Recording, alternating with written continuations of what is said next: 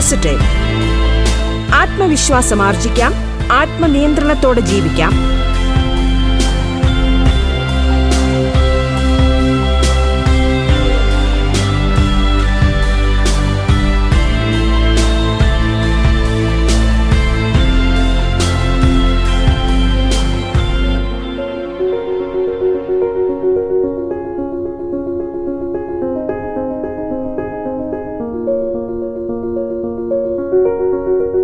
നമസ്കാരം പ്രിയ ശ്രോതാക്കളെ.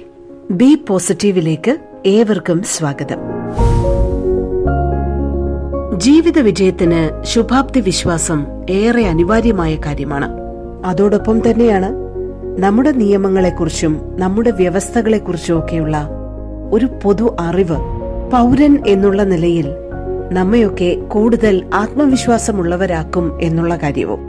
സുഭദ്രമായ നിയമവ്യവസ്ഥയ്ക്ക് കീഴിലാണ് നമ്മളെല്ലാം ജീവിക്കുന്നതെങ്കിലും നിയമ സംവിധാനങ്ങളെക്കുറിച്ചും പൊതുവായ നിയമത്തെക്കുറിച്ചും സാധാരണ അവബോധം പോലും പലർക്കും ഉണ്ടാകുന്നില്ല എന്നുള്ളതാണ് വസ്തുത.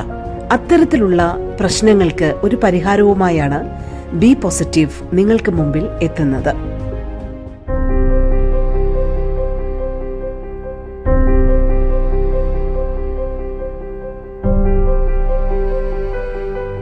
നമസ്കാരം പ്രിയ ശ്രോതാക്കളെ.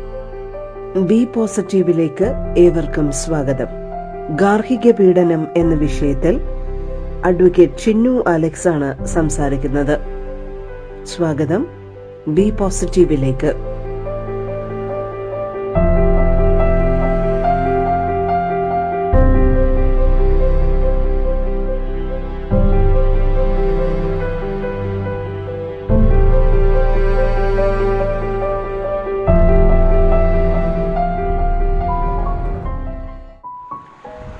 കേരളയുടെ ബി പോസിറ്റീവിന്റെ എല്ലാ ശ്രോതാക്കൾക്കും നമസ്കാരം. ഞാൻ അഡ്വക്കേറ്റ് ചിന്നു അലക്സ്. ഇന്ന് ഞാൻ നിങ്ങളോട് സംസാരിക്കുന്ന വിഷയം ഗാർഹിക പീഡനം എന്നുള്ളതാണ്. കേന്ദ്ര സർക്കാർ രണ്ടായിരത്തി അഞ്ചിൽ ഗാർഹിക പീഡന നിരോധന നിയമം കൊണ്ടുവന്നു. ഇന്ന് നാം സമൂഹത്തിൽ നേരിട്ടുകൊണ്ടിരിക്കുന്ന ഏറ്റവും കൂടുതൽ പ്രശ്നങ്ങളിലൊന്നാണ് ഈ ഗാർഹിക പീഡനം എന്ന് പറയുന്നത്. പല സ്ത്രീകളും പുറത്തു പറയാൻ മടിക്കുന്ന പല പ്രശ്നങ്ങളും ഇന്ന് നമ്മുടെ സമൂഹത്തിൽ നടക്കുന്നുണ്ട്. നാളെ എന്നുള്ളത് എന്താകുമെന്ന ചിന്തയാണ് ഈ സ്ത്രീകളെ ഇതിൽ നിന്ന് പിന്തിരിപ്പിക്കുന്നത്. ഒരു സ്ത്രീ സമൂഹത്തിൽ നേരിടുന്ന പ്രശ്നങ്ങൾ ശാരീരികമെന്നതിനേക്കാൾ ഉപരി മാനസികമായുള്ള പീഡനങ്ങളാണ് ഏറ്റവും കൂടുതൽ നടക്കുന്നത്. ഇന്ന് സമൂഹത്തിൽ തന്നെ എത്രയോ അധികം ജീവിതങ്ങളാണ് ഇതിന്റെ പേരിൽ ഹോമിക്കപ്പെട്ടിട്ടുള്ളത്. എന്തുകൊണ്ടാണ് ഈ സ്ത്രീകൾ ഇങ്ങനെ പറയാൻ മടിക്കുന്നതിന്റെ കാരണം? അവർക്കറിയില്ല. ഇതിനകത്തുള്ള നിയമങ്ങളും അതിന്റെ വശങ്ങളും. അവർ നാളെ ഇത് ശരിയാകും അല്ലെങ്കിൽ ഇനി ഇത് മുമ്പോട്ട് കൊണ്ടുപോയാൽ ഇത് വീണ്ടും ശരിയാകും എന്നുള്ള ചിന്ത മൂലമാണ് ഇത് ആരോടും പറയാൻ മടിക്കുന്നത്. രണ്ടായിരത്തി അഞ്ചിൽ കേന്ദ്ര സർക്കാർ ഇതിനു വേണ്ടിയാണ് ഗാർഹിക പീഡന നിരോധന നിയമം നിലവിൽ വന്നത്. വകുപ്പ് ത്രീയിൽ തന്നെ ഇതിന്റെ വശങ്ങളെക്കുറിച്ച് ഏറ്റവും കൂടുതൽ വിവരിക്കുന്നത്. ശാരീരിക പീഡനമായോ മാനസിക പീഡനമായോ സാമ്പത്തിക ചൂഷണമായോ ഇതിനെ നമുക്ക് കണക്കാക്കാം. ശാരീരിക പീഡനം എന്നുകൊണ്ട് നാം ഉദ്ദേശിക്കുന്നത് ശരീരത്തിൽ ഏതെങ്കിലും വിധത്തിൽ ഭർത്താവോ അല്ലെങ്കിൽ ഭർത്താവിന്റെ അമ്മയോ ഭർത്താവിന്റെ പെങ്ങന്മാരോ അങ്ങനെ അങ്ങനെ ആരെങ്കിലും സ്ത്രീകൾക്ക് നേരെയുള്ള അതിക്രമം.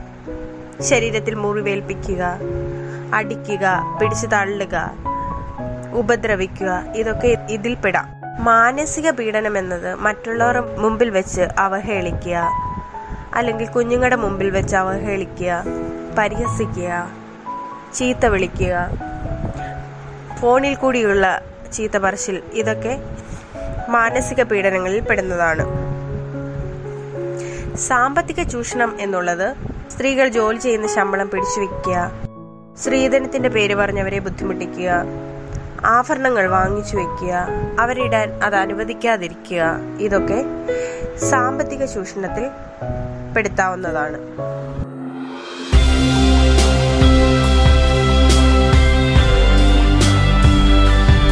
ബി പോസിറ്റീവ് ആത്മവിശ്വാസം ആർജിക്കാം ആത്മനിയന്ത്രണത്തോടെ ജീവിക്കാം.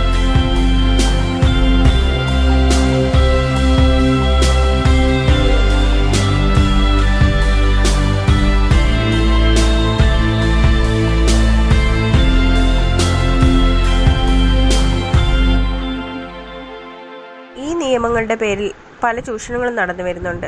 അതുമൂലം കോടതി ഫസ്റ്റ് ക്ലാസ് മജിസ്ട്രേറ്റ് ഈ കേസ് നല്ലതുപോലെ പരിശോധിച്ച് തന്നെയാണ് ഇപ്പോൾ തീരുമാനമെടുക്കാൻ നിർദ്ദേശിച്ചിട്ടുള്ളത്. ഏകദേശം ആറ് മാസത്തിനുള്ളിൽ തന്നെ തീരുമാനമെടുക്കേണ്ട ഒരു കേസായിട്ടാണ് ഗാർഹിക പീഡനത്തെ കണക്കാക്കുന്നത്. എന്നാൽ ഇത് ഒരു വർഷത്തോളം തന്നെ നീണ്ടു നിൽക്കാനുള്ള സാധ്യത വളരെ കൂടുതലാണ്. എങ്കിൽ തന്നെയും ഇടക്കാല ഉത്തരവെന്ന രീതിയിൽ സ്ത്രീകൾക്ക് അനുകൂലമായി തന്നെ ഇതിനെതിരെ പല വിധികളും നടന്നു വരുന്നുണ്ട്. ഉദാഹരണത്തിന് കുഞ്ഞുങ്ങളുടെ ചെലവിനുള്ള പൈസ കൊടുക്കുക കുഞ്ഞുങ്ങളുടെ ഉത്തരവാദിത്തം ഏറ്റെടുക്കുക സ്ത്രീയെ അവഹേളിച്ചതിനുള്ളെങ്കിൽ അല്ലെങ്കിൽ അവർക്ക് ഏതെങ്കിലും രീതിയിലുള്ള നഷ്ടപരിഹാരം കൊടുക്കുക അങ്ങനെയൊക്കെയുള്ള ഇടക്കാല ഉത്തരവുകൾ ഈ നിയമത്തിൽ നടന്നു വരുന്നുണ്ട്. ഏകദേശം മൂന്ന് വർഷത്തോളം ഈ കേസുകളെക്കുറിച്ചുള്ള വിചാരണ കോടതിയിൽ നടക്കുന്നുണ്ട്. എതിർകക്ഷിക്ക് നോട്ടീസ് അയച്ച് അതിനുശേഷം എതിർകക്ഷിയുടെ മറുപടി കോടതിയിൽ ലഭിച്ചതിന് ശേഷം മാത്രമാണ് ഇതിന്റെ മുമ്പോട്ടുള്ള നടപടികൾ ആരംഭിക്കുക. ഏകദേശം കുറേയധികം തെളിവുകളുടെ അടിസ്ഥാനത്തിലായിരിക്കും ഈ കേസ് മുൻപോട്ട് കൊണ്ടുപോവുക. കുറേയധികം പരിശോധനകൾക്കും തെളിവുകൾക്കും ശേഷമായിരിക്കും കോടതി ഒരു തീരുമാനമെടുക്കുക. എങ്കിൽ തന്നെയും ഏതൊരു സ്ത്രീക്കും ഗാർഹിക പീഡനത്തിനെതിരെ കോടതിയിൽ കേസ് കൊടുക്കാവുന്നതാണ്. അതിന് നിയമപരമായ ഒരു രജിസ്ട്രേഷന്റെ ആവശ്യം ഇവിടെ വരുന്നില്ല. ഏറെക്കാലം ഒന്നിച്ചു താമസിച്ച ഭാര്യയ്ക്കും ഭർത്താവിനും ഭർത്താവിൽ നിന്ന് ഭാര്യയ്ക്ക് ഏറ്റ ഉപദ്രവങ്ങൾക്കെതിരെ ഭാര്യയ്ക്ക് കേസ് കൊടുക്കാവുന്നതാണ്. എന്നാൽ ഒരു സ്ത്രീക്കെതിരെ ഒരിക്കലും മറ്റൊരു സ്ത്രീക്ക് കേസ് കൊടുക്കാൻ ഗാർഹിക പീഡന നിയമം അനുവദിക്കുന്നില്ല. ഭർത്താവിന്റെ അമ്മ സഹോദരങ്ങൾ ഇവർക്കെതിരെ നമുക്ക് പരാതി കൊടുക്കാവുന്നതാണ്. പക്ഷേ ഉദാഹരണത്തിന് ആ വീട്ടിലൊരു വേലക്കാരിയോ അല്ലെങ്കിൽ വേറെ ആളുകളോ ഉണ്ടെങ്കിൽ അവർക്കെതിരെ ഒരിക്കലും പരാതി കൊടുക്കാൻ ഗാർഹിക പീഡന നിയമത്തിൽ പറ്റില്ല. വകുപ്പ് പതിനേഴ് മുതലാണ് ഗാർഹിക പീഡനത്തിന്റെ സംരക്ഷണത്തെക്കുറിച്ച് വിവരിക്കുന്നത്. അതിനകത്ത് കുട്ടികൾക്കുള്ള സംരക്ഷണമാണ് ഏറ്റവും കൂടുതൽ കോടതി ഉത്തരവിടുന്നത്. കുട്ടികളുടെ ഭക്ഷണം ജീവിതത്തിന്റെ സംരക്ഷണം ഇവയൊക്കെ ഇതിനകത്ത് പെടും. ഭാര്യയുടെ പ്രൊട്ടക്ഷൻ എന്നതുകൊണ്ട് ഉദ്ദേശിക്കുന്നത് അവളുടെ ശമ്പളം അല്ലെങ്കിൽ അവളുടെ ഭക്ഷണം ഭക്ഷണത്തിലുള്ള കുറവുകൾ അവൾക്ക് ഭക്ഷണം കൊടുക്കാതിരിക്കുക അല്ലെങ്കിൽ അവളെ ഉപദ്രവിക്കുക. ഫോൺ വാങ്ങി വെക്കുക. ഫോൺ വഴി അസഫ്യം പറയുക. ഇലക്ട്രോണിക് മാധ്യമങ്ങൾ വഴിയുള്ള അസഫ്യങ്ങൾ ഇതൊക്കെയും ഗാർഹിക പീഡനത്തിൽ വരുന്നതാണ്. എന്തു തന്നെ പറഞ്ഞാലും ഗാർഹിക പീഡനത്തിൽ ഭർത്താവിനോ വീട്ടുകാർക്കോ അധികം വലിയ ശിക്ഷ തന്നെ കൊടുക്കുന്നില്ല. അവർക്ക് അവരെ ഈ ഉത്തരവ് പാലിക്കാൻ നിർബന്ധിതരാക്കുകയാണ് കോടതി ചെയ്യുന്നത്. ഈ ഉത്തരവ് ലംഘിക്കുന്നത് വഴിയാണ് ഒരു വർഷം തടവ് അല്ലെങ്കിൽ ഈ ഉത്തരവ് ലംഘിച്ചതിന്റെ ശിക്ഷ എന്നിവ കോടതി നൽകാൻ നിർബന്ധിതനാകുന്നത്. എന്നാൽ മാസങ്ങൾ കഴിഞ്ഞ ശേഷം ഇവർക്ക് അപ്പീൽ പോകാനുള്ള നിയമവും ഇതിൽ പെടുന്നുണ്ട്. ഏകദേശം ഒരു വർഷത്തോളം അല്ലെങ്കിൽ മൂന്ന് വർഷത്തോളം നീണ്ടു നിൽക്കുന്ന ഗാർഹിക പീഡന കേസുകൾ ഇപ്പോഴും കോടതിയിൽ നടന്നുകൊണ്ടിരിക്കുന്ന ഒരുപാട് കേസുകളുണ്ട്.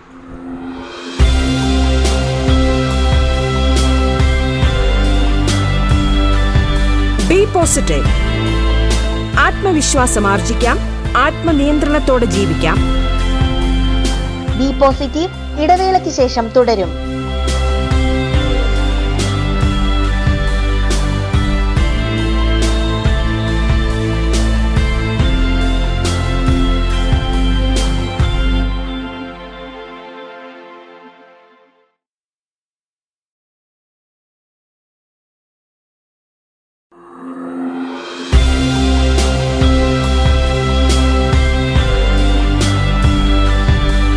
പോസിറ്റീവ് ആത്മവിശ്വാസം ആർജിക്കാം ആത്മനിയന്ത്രണത്തോടെ ജീവിക്കാം.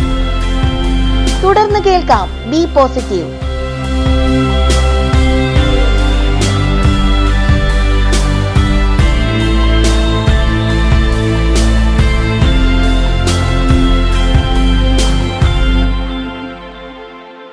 വേണമെങ്കിൽ മാറ്റങ്ങൾ വരുന്നതിനനുസരിച്ച് ഭർത്താവിന് ഈ ഗാർഹിക പീഡനങ്ങൾക്കെതിരെ അപ്പീൽ പോകാനുള്ള സാധ്യത വളരെയധികം കൂടുതലാണ്. എല്ലാ ജില്ലകളിൽ തന്നെയും പ്രൊട്ടക്ഷൻ ഓഫീസർ എന്ന് പറയുന്ന ഒരു ഗസറ്റഡ് റാങ്ക് തസ്തിക ഈ ഗാർഹിക പീഡനങ്ങൾക്ക് വേണ്ടിയിട്ട് കൊടുത്തിട്ടുണ്ട്. അല്ലെങ്കിൽ നമുക്ക് ഏതെങ്കിലും സ്ത്രീ സംഘടനകൾക്ക് പരാതി കൊടുക്കാവുന്നതാണ്. മജിസ്ട്രേറ്റ് കോടതിയിലാണ് ഇതിന്റെ കേസുകൾ നടക്കുന്നത്. ഇന്ന് നമ്മൾ നേരിട്ടുകൊണ്ടിരിക്കുന്ന അല്ലെങ്കിൽ ഓരോ പിഞ്ചു പെൺമക്കളും നേരിട്ടുകൊണ്ടിരിക്കുന്ന ഏറ്റവും വലിയ പ്രശ്നങ്ങളിൽ ഒന്നായി മാറുകയാണ് ഗാർഹിക പീഡനം എന്ന് പറയുന്നത്. എന്താണ് ഇതിന്റെ ഒരു ഉറവിടം എന്ന് തന്നെ പറയാൻ പറ്റില്ല. കാരണം പെൺകുഞ്ഞുങ്ങൾ സുരക്ഷിതരല്ലേ? പലയിടത്തും പെൺകുഞ്ഞുങ്ങൾ സുരക്ഷിതരല്ല. കാരണം അവർ അവർക്ക് നേരിടുന്ന ചൂഷണങ്ങളെ പുറത്തു പറയാൻ മടിക്കുന്നു. അല്ലെങ്കിൽ നാളെ എന്താകുമെന്ന് അവർ ഭയക്കുന്നു. ഒരുപക്ഷെ അവർ ഈ ഭയം മാറ്റിക്കഴിഞ്ഞാൽ പേടി അവരുടെ മനസ്സിൽ നിന്ന് മാറ്റിക്കഴിഞ്ഞാൽ ഒരുപക്ഷെ ഇതിനൊരു അറുതി വരാൻ കഴിയുമെന്നാണ് എനിക്ക് തോന്നുന്നത്. ജീവിതത്തിൽ നമുക്കുണ്ടാകുന്ന ഒട്ടേറെ പ്രശ്നങ്ങളുണ്ടാകാം. പക്ഷേ അതിനൊക്കെയും ഒരു പോംവഴി എന്ന നിലയിൽ ഒരുപാട് സംഘടനകളും ഒരുപാട് നിയമങ്ങളും നമ്മൾക്കിടയിൽ പ്രവർത്തിച്ചു വരുന്നുണ്ട്. പക്ഷെ അവയൊന്നും മനസ്സിലാക്കാൻ നമുക്ക് കഴിയുന്നില്ല. നമ്മുടേതായ ഒരു ചുറ്റുപാടിൽ ഒതുങ്ങി നിന്നുകൊണ്ട് ചിന്തിക്കുവാൻ മാത്രമേ ഓരോ പെൺകുഞ്ഞുങ്ങൾക്കും ഇപ്പോഴും കഴിയുന്നുള്ളൂ. സമൂഹം വലുതായതിനനുസരിച്ച് മാറ്റങ്ങൾ സംഭവിക്കുന്നില്ല. ആ മാറ്റങ്ങൾ ഉണ്ടാകുക വഴിയാണ് ഇങ്ങനെയുള്ള ഒരുപാട് ജീവിതങ്ങളിൽ മാറ്റങ്ങൾ സംഭവിക്കാൻ പറ്റുക. അത് നമ്മൾ മനസ്സിലാക്കുന്നില്ല. ഓരോ പെൺകുട്ടികളും സുരക്ഷയ്ക്കായി പൊരുതിക്കൊണ്ടേയിരിക്കണം. ഗാർഹിക പീഡനങ്ങൾ സമൂഹത്തിൽ നിന്ന് തന്നെ തുടച്ചു മാറ്റാനുള്ള നിയമങ്ങൾ നമ്മുടെ ഗവൺമെന്റ് കൊണ്ടുവന്നിട്ടുണ്ട്. അതിനെക്കുറിച്ച് കൂടുതൽ പഠിക്കണം. അറിയണം. അതുവഴി നാളെ ഒരു വിസ്മയയോ അല്ലെങ്കിൽ ഒരു ഉത്രജയോ ഒന്നും ഉണ്ടാകാതിരിക്കാൻ നമുക്ക് ശ്രമിക്കാം. അതിനായിട്ട് നമുക്ക് പൊരുതാം എന്നുള്ളതാണ് എന്റെ ഒരു അഭിപ്രായം. ജീവിതത്തെ വലുതായി കണ്ടുകൊണ്ട് മുന്നേറാനുള്ള ശ്രമമാണ് ഓരോ പെൺകുട്ടികളും ജീവിതത്തിൽ മുന്നേറാനുള്ള ശ്രമമാണ് ഓരോ പെൺകുട്ടികളും നടത്തേണ്ടത്. അതുവഴി ജീവിതം അവസാനിപ്പിക്കുക എന്നുള്ളതാവരുത് ഒരു അവസാന വാക്കെന്നുള്ളത് ഇത്രയേറെ നിയമങ്ങളും സംഘടനകളും നിങ്ങൾക്കായി പൊരുതുമ്പോൾ നിങ്ങൾ നോക്കി നിൽക്കരുത്. ഒരു ചെറിയ ഫോൺ കോളിലൂടെ ആയിരിക്കും അല്ലെങ്കിൽ ചെറിയൊരു പേപ്പർ തുണ്ടിലൂടെ ആയിരിക്കാം നിങ്ങളുടെ ജീവിതം നാളെ എന്താകുമെന്ന് പറയാനാകുക. അതുകൊണ്ട് നിങ്ങൾ കൂടുതൽ നിയമങ്ങളെക്കുറിച്ച് അറിയാനും അല്ലെങ്കിൽ കൂടുതൽ സുരക്ഷയെക്കുറിച്ച് അറിയാനും ശ്രമിക്കുക. സ്ത്രീയുടെ മാന്യതയുടെ അടിസ്ഥാനമാണ് സാമ്പത്തിക സ്വാതന്ത്ര്യം എന്ന് പറയുന്നത്. സമൂഹ മാധ്യമങ്ങളിൽ ഏറെക്കുറെ വാർത്തകൾ വന്നതും നമ്മൾ കേട്ടതുമായ ഏറ്റവും വലിയ കാര്യമാണ് സാമ്പത്തിക സ്വാതന്ത്ര്യം എന്നുള്ളത്. സ്ത്രീകൾക്ക് അത് നേടിക്കൊടുക്കുക എന്നതാണ് ഗവൺമെന്റിന്റെ നിയമങ്ങളിലൂടെയുള്ള ലക്ഷ്യമെന്നത്. സ്ത്രീയുടെ മാന്യതയുടെ അടിസ്ഥാനമാണ് സാമ്പത്തിക സ്വാതന്ത്ര്യം എന്ന് പറയുന്നത്. പുറത്തല്ല വീടിനുള്ളിലാണ് സ്ത്രീകൾ പീഡനം അനുഭവിക്കുന്നത്. വീട്ടിൽ സ്ത്രീകൾ സുരക്ഷ അനുഭവിക്കുന്നു എന്നാണ് പൊതുവെയുള്ള കാഴ്ചപ്പാട്. എന്നാൽ അതിൽ നിന്നും തികച്ചും വിപരീതപരമായാണ് ഇന്നത്തെ സമൂഹത്തിലെ സ്ത്രീകൾ അനുഭവിക്കുന്ന ദുരിതങ്ങൾ. ഭരണഘടന അനുശാസിക്കുന്ന എല്ലാ നിയമങ്ങളും സ്ത്രീകൾക്കും കൂടി അവകാശത്തിൽപ്പെട്ടതാണ്. ഭരണഘടന അനുശാസിക്കുന്ന എല്ലാ നിയമങ്ങളും സ്ത്രീകൾക്ക് കൂടി അവകാശമുള്ളതാണ്. സ്ത്രീകൾ വീടിനകത്ത് പീഡിപ്പിക്കപ്പെടുന്നു എന്ന് തോന്നലുണ്ടായാൽ ബോധ്യം വന്നു കഴിഞ്ഞാൽ നമുക്ക് കോടതിയെ സമീപിക്കാവുന്നതാണ്. ഇത് ഒരാൾ മുഖേനയല്ല. വീട്ടിൽ അകപ്പെട്ട സ്ത്രീയാണെങ്കിൽ കൂടിയും സ്വന്തം കുട്ടി വഴിയോ അല്ലെങ്കിൽ വേറൊരാൾ മുഖേനയോ കോടതിയെ ഈ വിവരം ബോധിപ്പിക്കാവുന്നതാണ്. കോടതിക്ക് ഈ വിവരം ബോധ്യപ്പെട്ടാൽ ആ നിമിഷം തന്നെ കോടതി ഇതിനെതിരെ ആക്ഷൻ എടുക്കുന്നതുമാണ്. എതിർകക്ഷിയിൽ നിന്നും റിലീഫ് വാങ്ങിത്തരാൻ കോടതി കഴിയുന്നതാണ്.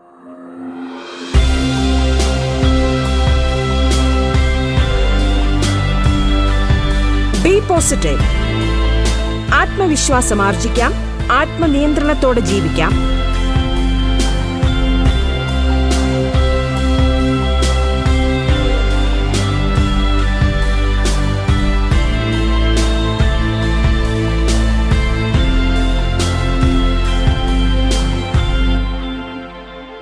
ഭാര്യയ്ക്ക് കോമ്പൻസേഷൻ അല്ലെങ്കിൽ അവളുടെ മുന്നോട്ടുള്ള ജീവിതത്തിന്റെ സംരക്ഷണം ഏറ്റെടുക്കുക എന്ന് പറയുന്നത് തന്നെ സി ആർ പി സി നൂറ്റി ഇരുപത്തഞ്ചിൽ പറയുന്നു സ്വഭാവവും സാഹചര്യങ്ങളും പരിശോധിച്ച ശേഷം മാത്രമാണ് കോടതി ഈ ഉത്തരവ് നടപ്പാക്കുന്നത്. ഭാര്യ ജീവിച്ചിരിക്കെ തന്നെ മറ്റൊരു പുരുഷനുമായി ബന്ധം ബന്ധം പുലർത്തുകയാണെങ്കിൽ ഭർത്താവിന് ഭാര്യയ്ക്ക് ഇലവിന് കൊടുക്കേണ്ടതായി വരില്ല. ഭർത്താവ് ജീവിച്ചിരിക്കെ തന്നെ വേറൊരാളുമായി വിവാഹം കഴിഞ്ഞ സ്ത്രീയാണെങ്കിലും ഭർത്താവ് ചിലവിന് കൊടുക്കേണ്ടതില്ല. കോടതിയിൽ എത്തുന്നതിന് മുമ്പ് തന്നെ ഭർത്താവുമായുള്ള ഒത്തുതീർപ്പ് കഴിഞ്ഞ സ്ത്രീയാണെങ്കിലും കോടതിക്ക് ചിലവിന് കൊടുക്കാൻ പറയാനുള്ള അവകാശമില്ല.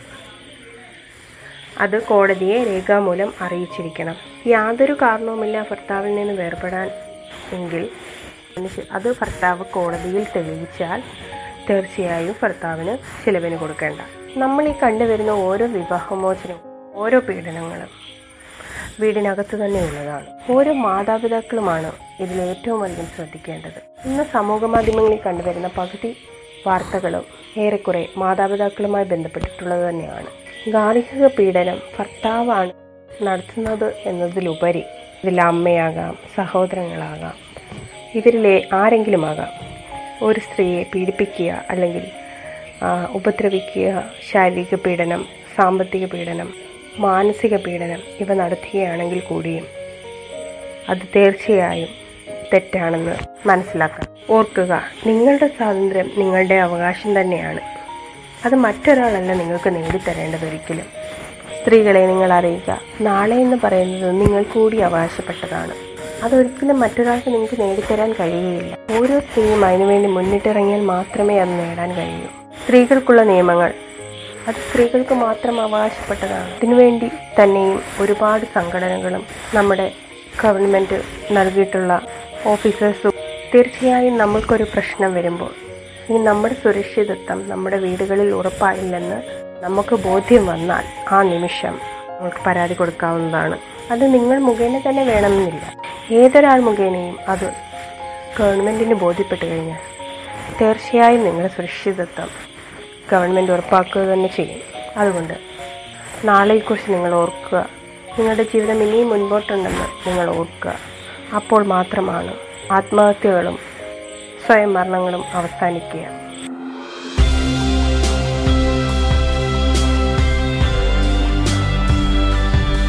പോസിറ്റീവ് ആത്മവിശ്വാസം ആർജിക്കാം. ആത്മനിയന്ത്രണത്തോടെ ജീവിക്കാം. ഗാർഹിക പീഡനം എന്ന വിഷയത്തിൽ അഡ്വക്കേറ്റ് ചിന്നു അലക്സ് ആണ് സംസാരിച്ചത്. ബി പോസിറ്റീവ് പൂർണമാകുന്നു. നമസ്കാരം.